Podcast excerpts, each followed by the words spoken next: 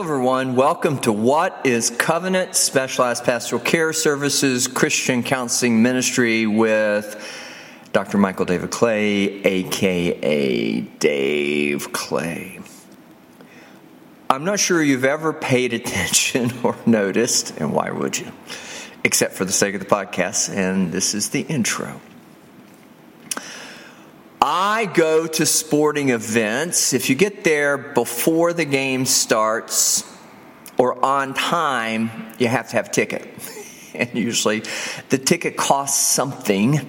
There is a price for admission. And once you get your seat and the game proceeds, you look around and most people have shown up on time, supposing that they'd want to see the whole game. But I did discover once, and it's proven itself several times thereafter, that if you come about halfway through or even so toward the end of the game, they're not taking tickets anymore. you can walk right in. Now, depending on whether or not you're, I suppose, a diehard, as they say, fan and would want to see the game from the beginning to the end, uh, or maybe even you're one of those individuals that has discovered this and really doesn't want to pay admission. Uh, after all, for, for the best games, it's usually the end of the game, and then only because there's still a contest to uh, sort of be won.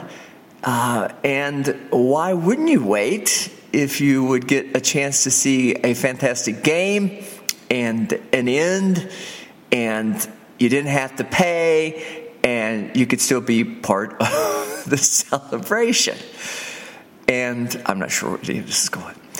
You just don't want to pay. But it is true, there is no admission without some sort of price to be paid. But I suppose that you could say, though, if the right one has paid the price, then maybe you could borrow some cred from that individual. Uh, or maybe it is just that you've your sacrifice, what the cost is, is that you didn't get to see it from the beginning to the end. You only get to inherit the final portion. I'm going to go to 1 Kings, and with that, chapter 20, and with that, verse 31.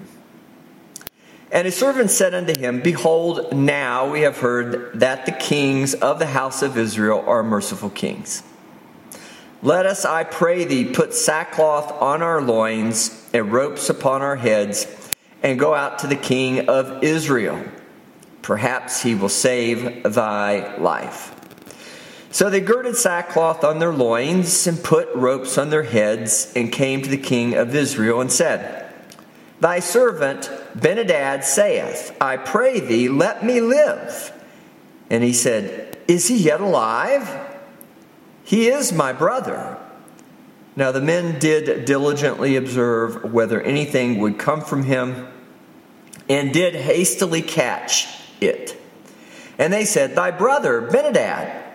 Then he said, Go ye, bring him. Then Benadad came forth to him and he caused him to come up into the chariot. And Benadad said unto him, The cities which my father took from thy father I will restore, and thou shalt make streets for thee in Damascus, as my father made in Samaria. Then said Ahab, I will send thee away with this covenant. So he made a covenant with him and sent him away. And a certain man of the sons of the prophets said unto his neighbor, In the word of the Lord, smite me, I pray thee. And the man refused to smite him. Then said he unto him, Because thou hast not obeyed the voice of the Lord, behold, as soon as thou art departed from me, a lion shall slay thee.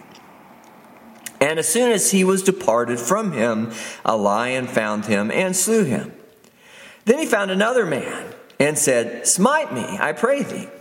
And the man smote him, so that in smiting he wounded him. So the prophet departed and waited for the king by the way and disguised himself with ashes upon his face. And as the king passed by, he cried unto the king and said, And he said, Thy servant went out into the midst of the battle, and behold, a man turned aside and brought a man unto me and said, Keep this man, if by any means he be, he be missing, then shall thy life be for his life, or else thou shalt pay a talent of silver. And as thy servant was busy here and there, he was gone. And the king of Israel said unto him, So shall thy judgment be, thyself hast decided it. And he hasted and took the ashes away from his face. And the king of Israel recognized him that he was a prophet. He was of the prophets. And he said unto him, Thus saith the Lord, because thou hast let go out of thy hand a man whom I appointed to utter destruction, therefore thy life shall go for his life, and thy people for his people. And the king of Israel went to his house, resentful and displeased, and came to Samaria. This passage of scripture is right in the middle of another conflict. And why should that surprise us? It's in the Old Testament, it's in Kings, First Kings. It's concerning Ahab, Benadad. Benadad was the king of Syria, and he had come against the Samaritans or Samaria. And with that, then God had promised to Ahab through a word of prophecy that he would have the victory, but that Benadad would come back around, or the Assyrians would come back around a year later and try it again. And here we go. They're trying it again. And to some extent, Ahab may or may not have respected Benadad. Uh, he had gotten that from the prophet, thus saith the Lord, uh, initially when the first skirmish occurred, in the way that God was proving that He is God and that no foe or no enemy could have victory, not only over God's people here in Israel, but definitely God. And uh, God is not subject to any man or any kingdom, and those who come against God and His word, uh, they're going to learn pretty fast, very quickly. They will not have the victory. But God, being a fair and righteous God, would send someone, perchance, to advise. If you don't stop this, you're going up against God and then in any manner, way, shape, form, literally so, that God would want to manifest himself so as to bring about immaterial dimension, to bring about his will. what would his will be? That there is but one way, and that is God's way. And in that one spirit, one God, and so, if you're not of the right spirit, you're not doing it then the right way, you're not going to have victory. Was this a test for Ahab then?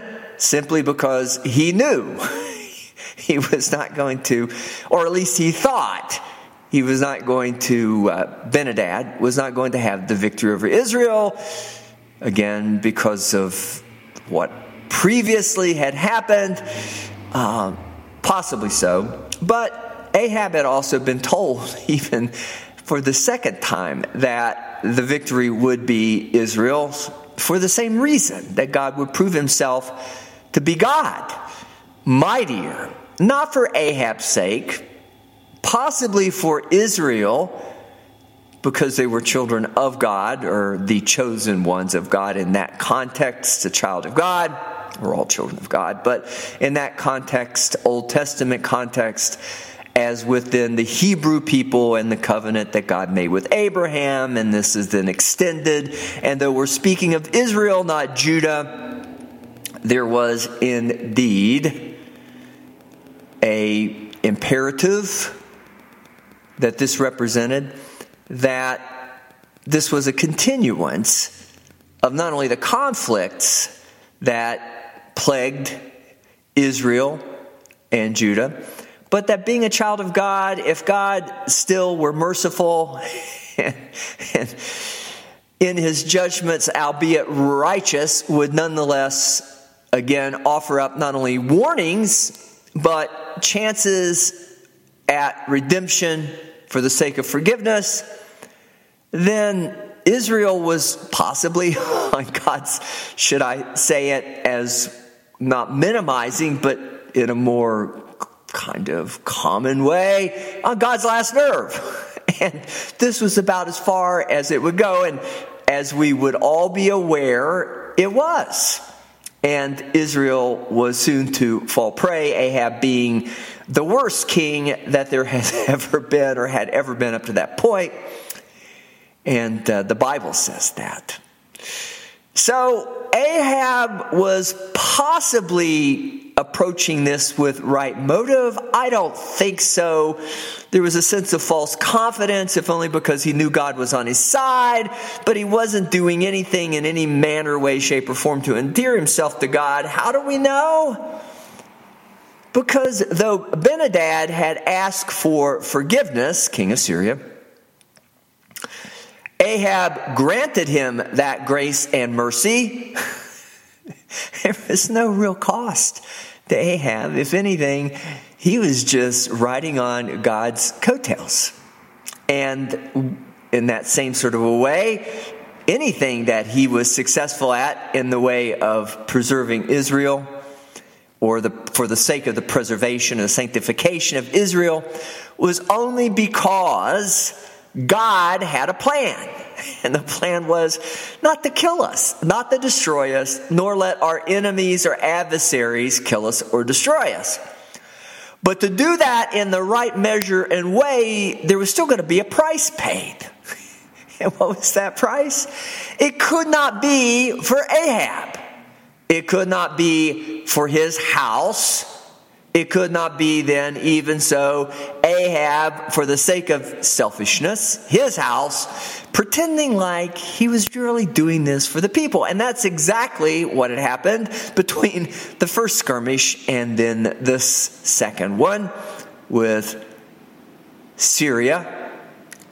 And with that, then the idea that Ahab had been forewarned or told, Abinadab had actually, or Abinadab, Ben Hadad, had come to, had messenger sent to, come to Ahab and said, uh, We're going to take everything, your gold and silver.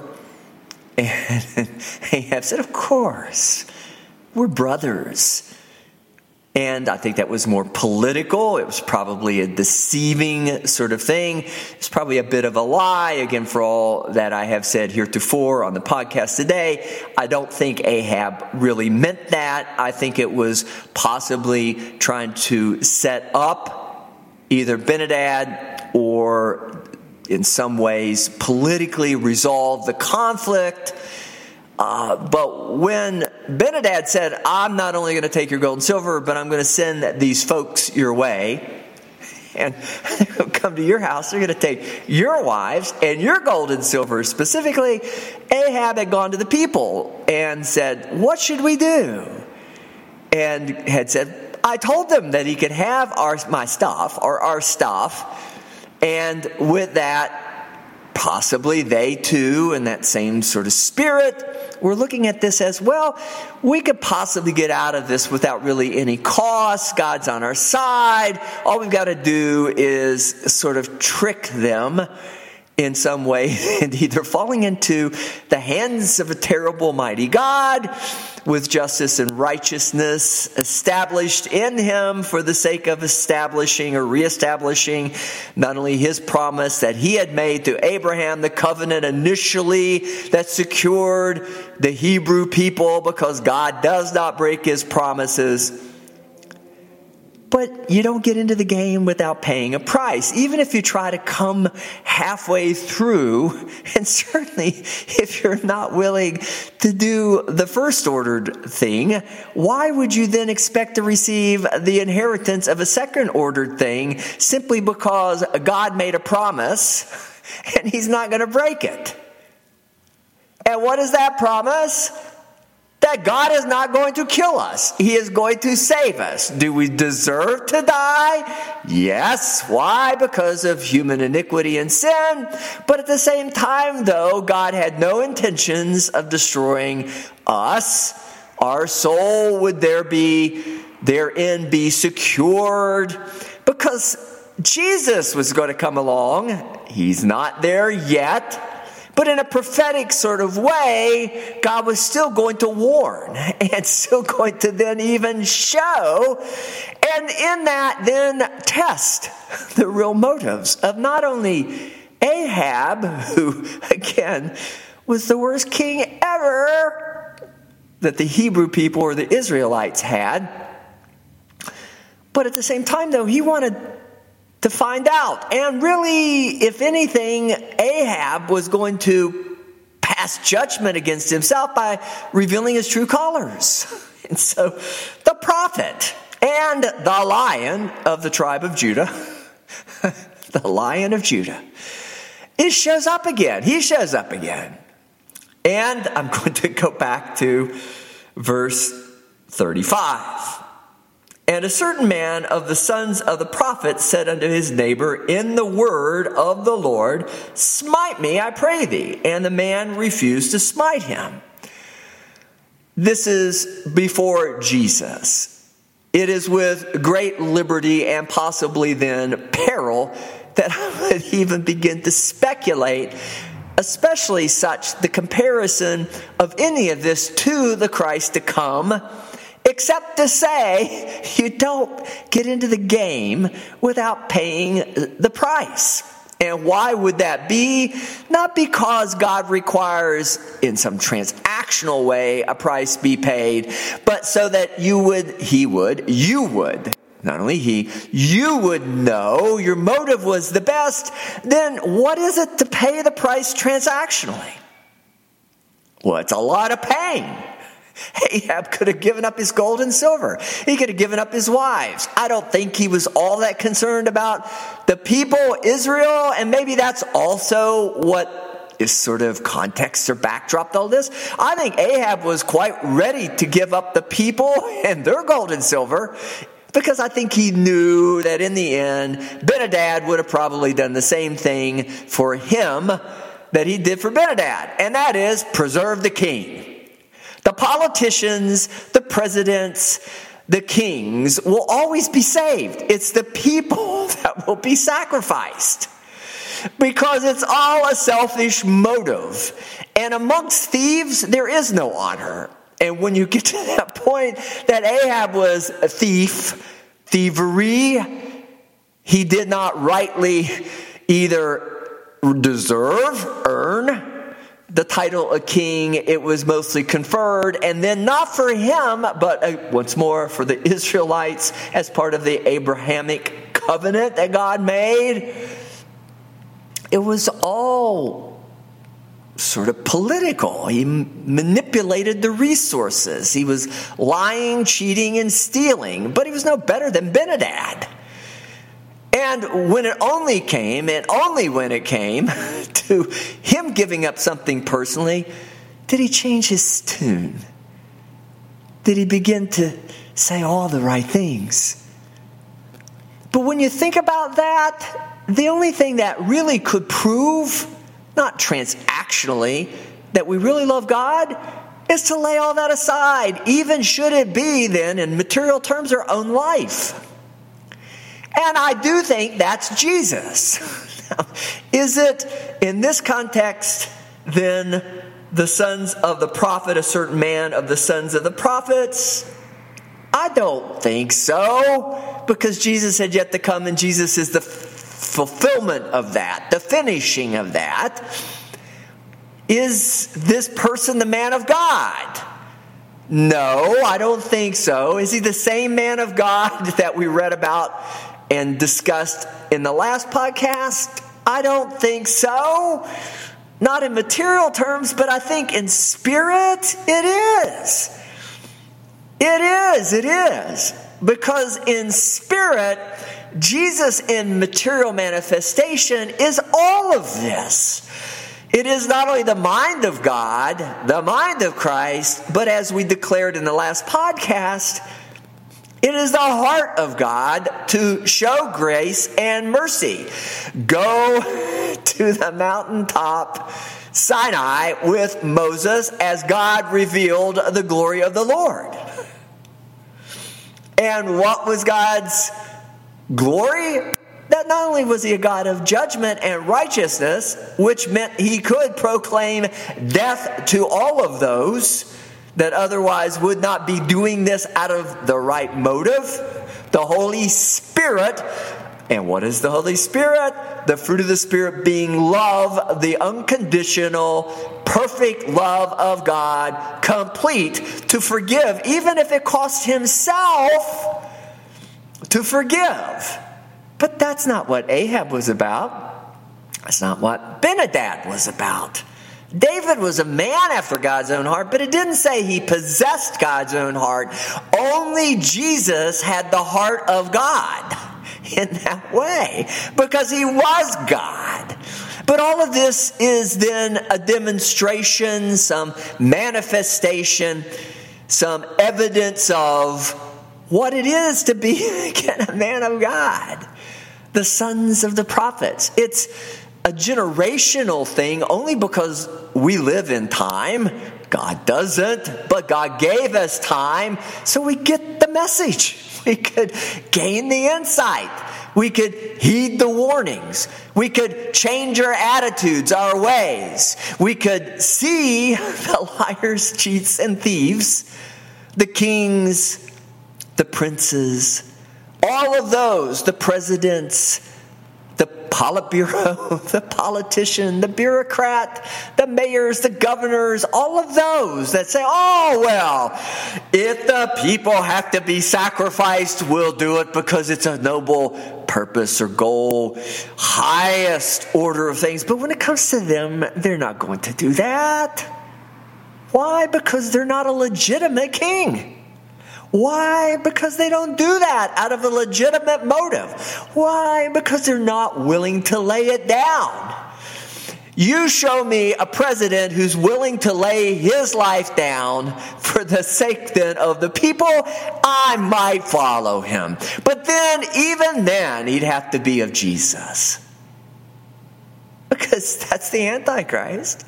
He's going to look the part, he's going to sound the part, He's the Antichrist. It's the Antichrist now. It's Satan. It's Belial. It's Jezebel, who Ahab married because they're compatible. It's Benadad, who Ahab spared because they're compatible.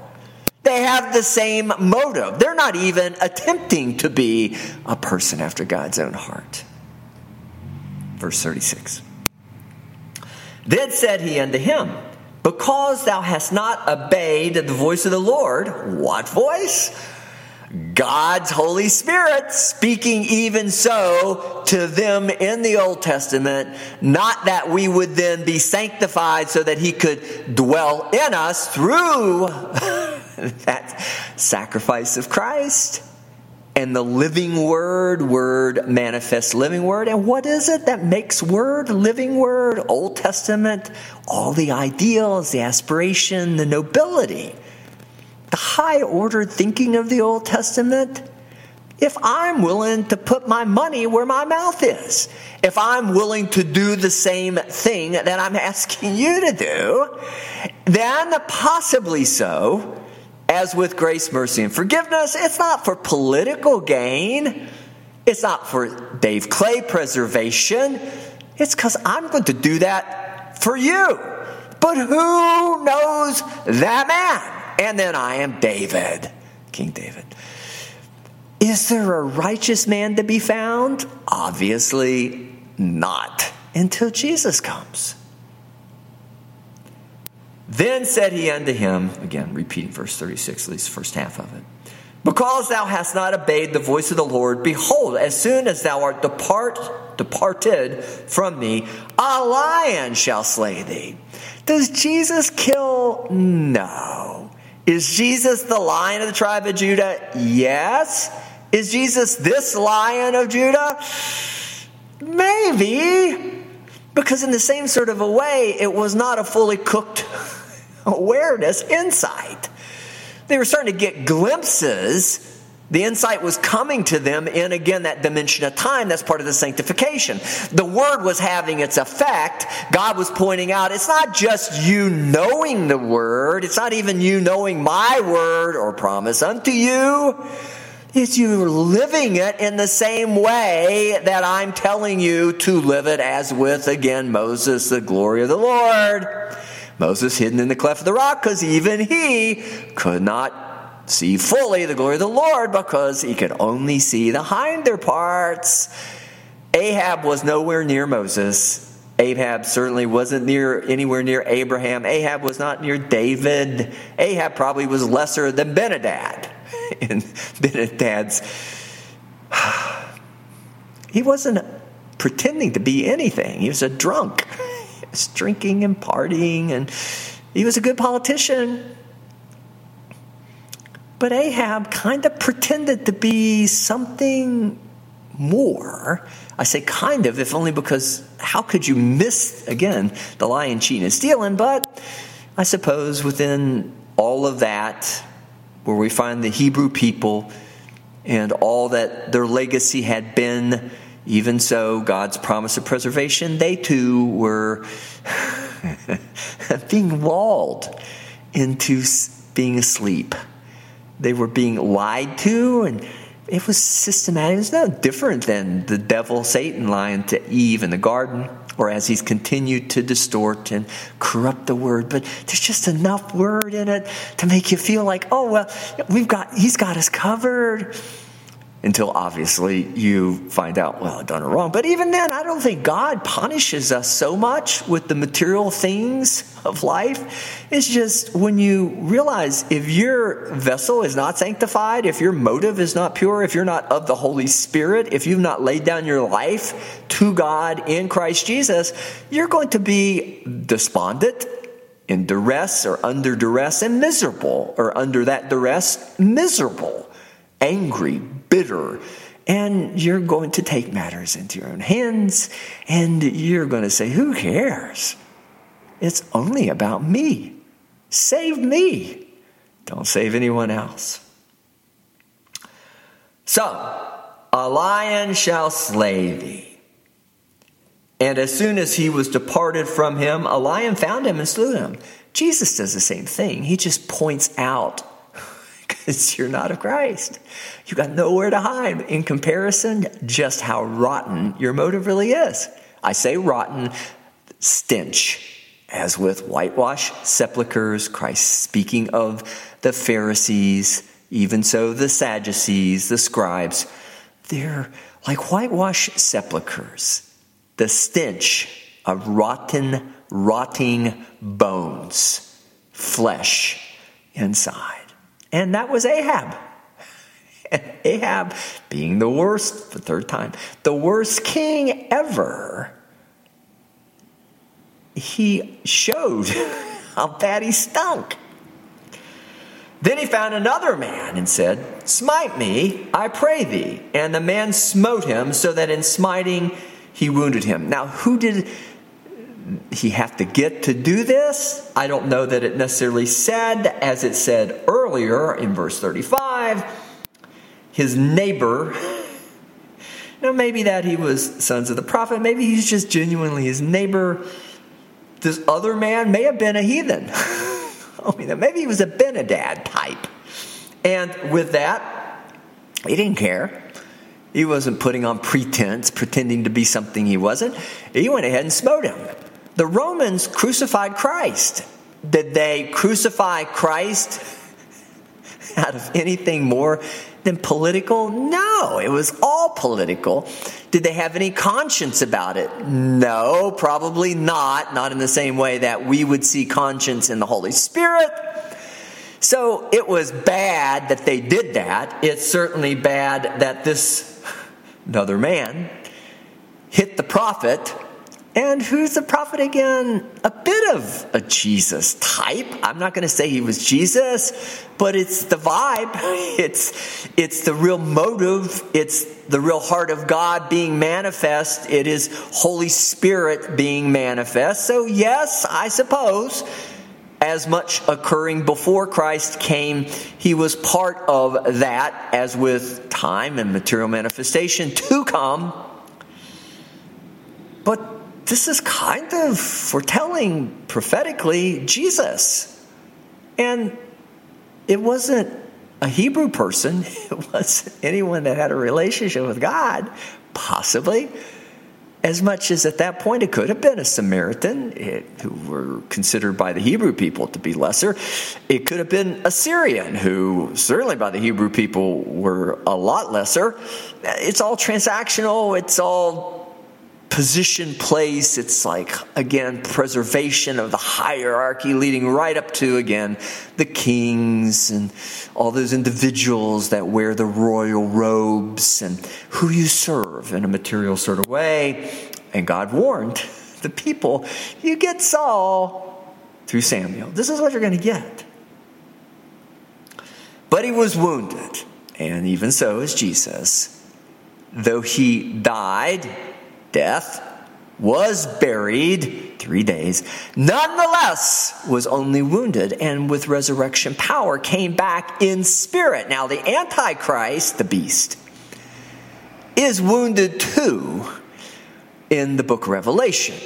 And the two great witnesses, whomever you think they may or may not be, they were there as with that same sort of effect of wounding but they came back to life. And whether you consider that to be Elijah who went up with, as in a whirlwind of fire, possibly Enoch who is translated, maybe it was just even so prefigurement of the transfiguration of Christ and Christ being resurrected in a resurrected body and spirit.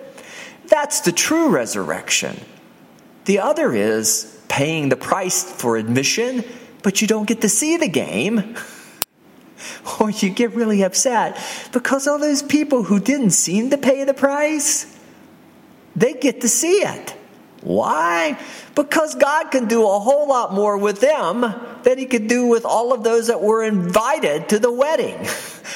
and go out into the streets. Bring them all in because they're going to do better. He didn't say, don't let the Hebrew people in. He just said, they're going to rejoice even more so. Why? The price was paid, but it wasn't paid specifically by them, and it certainly wasn't paid in transactional terms. But nonetheless, they'd already lost it all. They'd already given up any of this sort of false sort of ambition or hope to be anything more than what they were. Now, is that to their credit? No, they really didn't have a chance. But it is to God's credit and the fact that God can work with those folks, even as he worked with Ben-hadad, probably more so than he did Ahab, because Ben-hadad really understood grace and mercy better than Ahab. How do I know? Because he went to Ahab with that thought in mind. Maybe too, he knew his brothers were more the politician thing. Brothers were more, well, you know, don't come and take my house. I'm not going to come take yours. Uh, it's a reset. Uh, we're all, it might look like there's two sides to this, but, but there really isn't. We're all the same with the same selfish motive driving our decisions. No matter what we say, it's good cop, bad cop kind of stuff. So the prophet departed and waited for the king by the way and disguised himself with ashes upon his face they didn't recognize him. Smitten of God, Isaiah says. The suffering servant, unrecognizable. He was so beaten, you couldn't discern him. So too would have been, as was with that prophecy, so too would then be, not would have been, but would then be Jesus by the time that the heathen beat him up and the Romans beat him up you couldn't even recognize his countenance. They didn't see him before, But should there have been any sort of mistaken sort of connection here to what they had done? God was still revealing in Christ the error that was then turned iniquity out of disobedience, out of rebellion, because they did not want to admit they weren't concerned at all about anybody but themselves.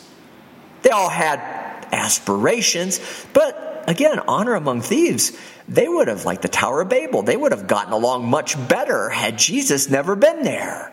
Simply because, in a material way, simply because they knew how to kind of grease the palm. They knew how to do all the wrangling, the backroom deals. And as the king passed by, he cried unto the king, this is the prophet, and he said, Thy servant went out into the midst of the battle. And certainly that's what Jesus did, did he not? Took it to the devil, took it to Belial, took it to the synagogue of Satan, took it to all of those that were in political power, and made them very, very angry and again bitter because he was showing them for what they really were. How do we know that? Because even as he was worthy of being king, even politically, he was more worthy of being Lord and Savior because he laid down his life for us. Are we called to that? I think so. There's no room in the Bible for self preservation, there is none. And all those things that come out of that, that are constructs of the human soul, the human dimension, which therein is the iniquity of humanity found. Thy servant went out into the midst of the battle, and behold, a man turned aside, the lost sheep. the 99 that were left to chase after the one. Jesus come to save you. A, sounds a bit narcissistic, doesn't it? Selfish. If you were to say that, and as I might say it, Jesus came to save me. You could say the same thing. Well, how narcissistic. But I know that because Jesus came to save you, but he didn't save me at the expense of you. He saved me so that I might then help save, or at least in a redemption sort of way, in a material way, I could do this very thing that Ahab can't do. I could lay my life down for you. I could enter into Christ. I could enter in worthily to communion. I could enter into his suffering even as he's entered into mine. I could understand the heathen don't understand this, don't know this, but I am a child of God. I am of the house of I want to say Judah, but Judah was so better than Israel. I am of the house of God, but it wasn't a people, and that's true. Ahab had that right. It wasn't just about even the people it was about the very people that Ben-hadad represented, the Romans represented. It's hard when you think of it that way to lay down your life. It's hard when you think of it that way to not take up arms. It's hard when you think of it that way not to want to go and enforce or put your will upon others. And in that sense, Ahab was right. It's all Antichrist right stuff because the motive's not good. But Ahab was right too. Why all of this? It's like um, it would be better that all should die, that one should die, rather than all. The high priest had declared that. Caiaphas, I believe, that had declared all that when they were trying to figure out what to do with Jesus in the same sort of a way politics, all the worldly wise, all those that knew and understood transactionally what was at stake and what the heritage was and what the people would tolerate and what the people wouldn't tolerate. But they didn't count on, again, the fact that Jesus was only going to be wounded because he was going to eventually be resurrected. But the prophet was showing this already in Kings what was to come in the New Testament and particularly the Gospels. Thy servant went out into the midst of the battle, and behold, a man turned aside and brought a man unto me and said, Keep this man, if by any means he be missing, then shall thy life be for his life, or else thou shalt pay a talent of silver. Now, did Jesus lose anyone? No. But this was all made up. The prophet had really not done this. Was he lying to Ahab? No, but what he was doing was, I think, in that same sort of a way, saying, You think that you're the one, as with Ahab, and you think you're of self righteous dimension righteousness. You think because you know the law, you think because eye for eye, tooth for a tooth, that's going to save anyone. You think then you're covered by God. You think the promise of God is this is all Old Testament stuff to the Hebrew people. Abrahamic, Abraham, Abrahamic covenant. You think, no.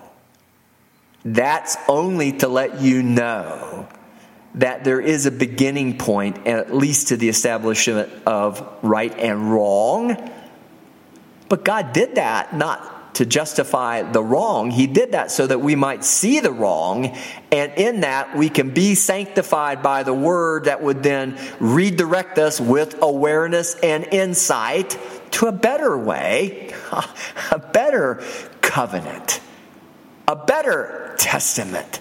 It's called the New Testament. And it is Jesus. And you're laying down your life for the heathen and even your neighbors who, who may be self proclaimed or maybe still in their immaturity as much Christian, but turn the other cheek. You have to, or you're going to be guilty of the very same thing that killed Christ. You're going to be guilty of the very same thing that, again, Ahab did, which I don't want to do. And what did he do? As, and as thy servant was busy here and there, he was gone. This is that man. And the king of Israel said unto him, So shall thy judgment be. Jesus, you lost them all, didn't you? You got killed. We crucified you. It didn't work, did it, Jesus? This turning the other cheek doesn't work. Dying to somebody else doesn't work. It's over. There's no testimony in that. Don't you know this is going to continue? It's not going to change. Nothing's going to change.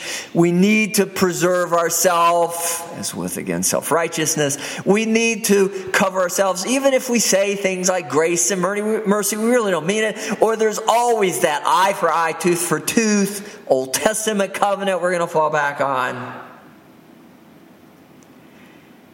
Verse 41. And he hasted and took the ashes away from his face. The prophet did. He revealed himself for who he was. And that king of Israel recognized him, that he was of the prophets. The devil knows who Jesus is. The devil at this point knows that he didn't kill Christ. The devil knew that from the beginning. All those that follow after the devil are no less than just his minions. And with that, subject to in the same sort of a way, we too could be, if we don't know Jesus and the truth and the life, the one way out of the right motive that is our salvation we can fall prey to this deception. The devil is cunning. The devil is a good liar. The devil looks the lion as a roaring lion. It's a counterfeit.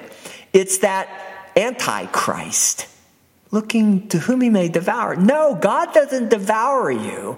But if you subject yourself to the lion, what you find is if you go the way, the lion doesn't eat you what the lion does is the lion establishes the fact that God is not entertaining at all the proposition of your destruction, especially on a soul level, and especially as it might represent Holy Spirit. But what he needs you to understand is you've got to have the motive right because that's the great divide.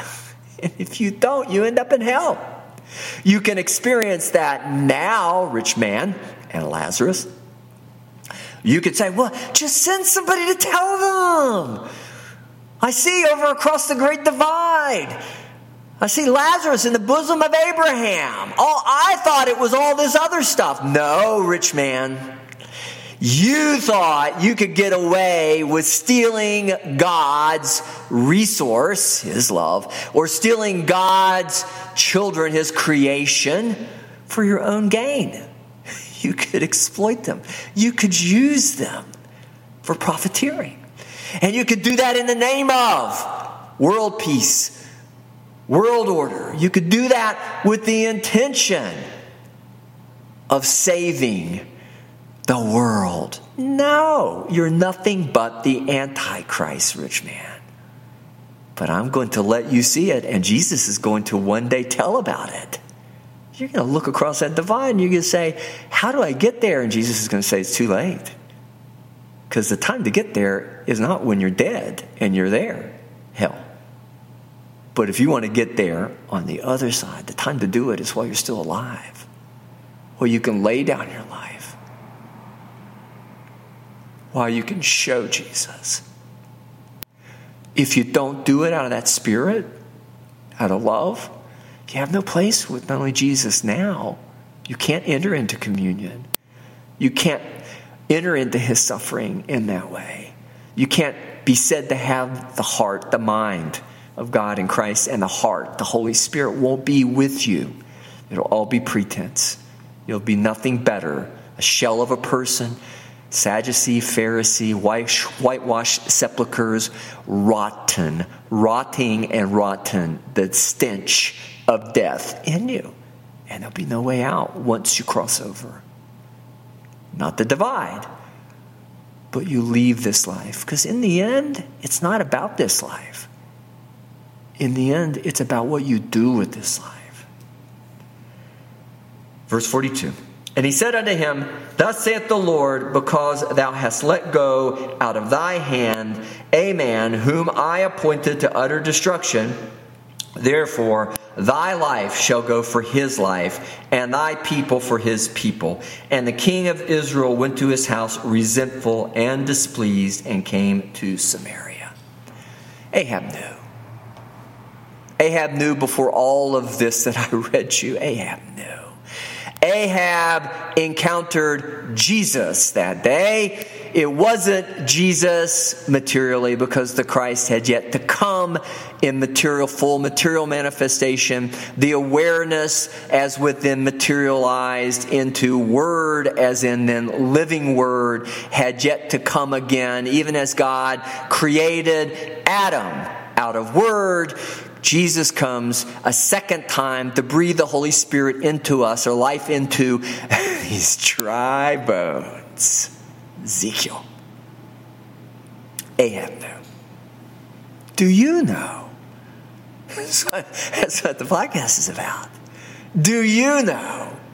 Are you willing to do more than just say the words? Are you willing to show it, demonstrate it? Are you going to live a life of hypocrisy? Are you going to live a life of false pretense? Are you going to be a king? And in your kingdom sort of way, exploit everyone else. Take advantage of the resources. The devil can't create anything. That's the false narrative on that, his narrative. He doesn't create anything. He takes your stuff, even again, Samuel told Saul and the people, or people about Saul. He takes your stuff and he claims it for his own. he's, he's the master politician. It's no wonder that in the book of Revelation, the Antichrist is a politician, a world leader, the Star Chamber, the United Nations, whatever it is. i Got to be careful because if I go too far that way, I'll lose some listeners because some people still believe in those things, and I don't want to take anything away from your belief. I just want you to be aware. This is as old and ancient as any human history. The devil doesn't change, he's doing it today. Don't be lulled to sleep on the watchtower.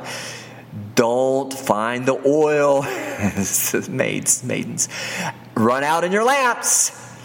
Don't miss the wedding feast of the Lamb. It's here. It's here. It's a clarion call. I can hear whatever the horn might be to let us know it's time. It's time for the bride to come back and claim her, uh, for the groom to come back and claim his bride, the church. It's time. But it's the same thing that I'm reading with Ahab. It was over. God said, It's over, Ahab.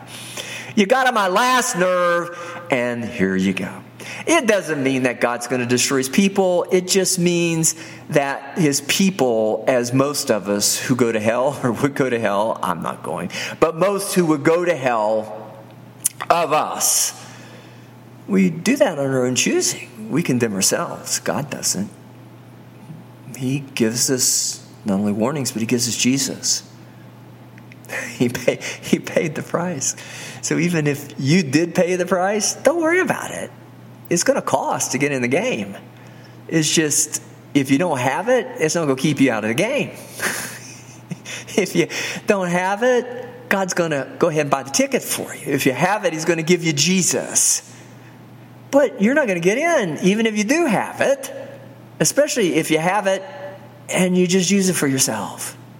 And it's not the money, the rich man who otherwise, young, rich young ruler who otherwise, tell me what I need to do. Sell everything you have, give it to the poor, come follow after me, Jesus says.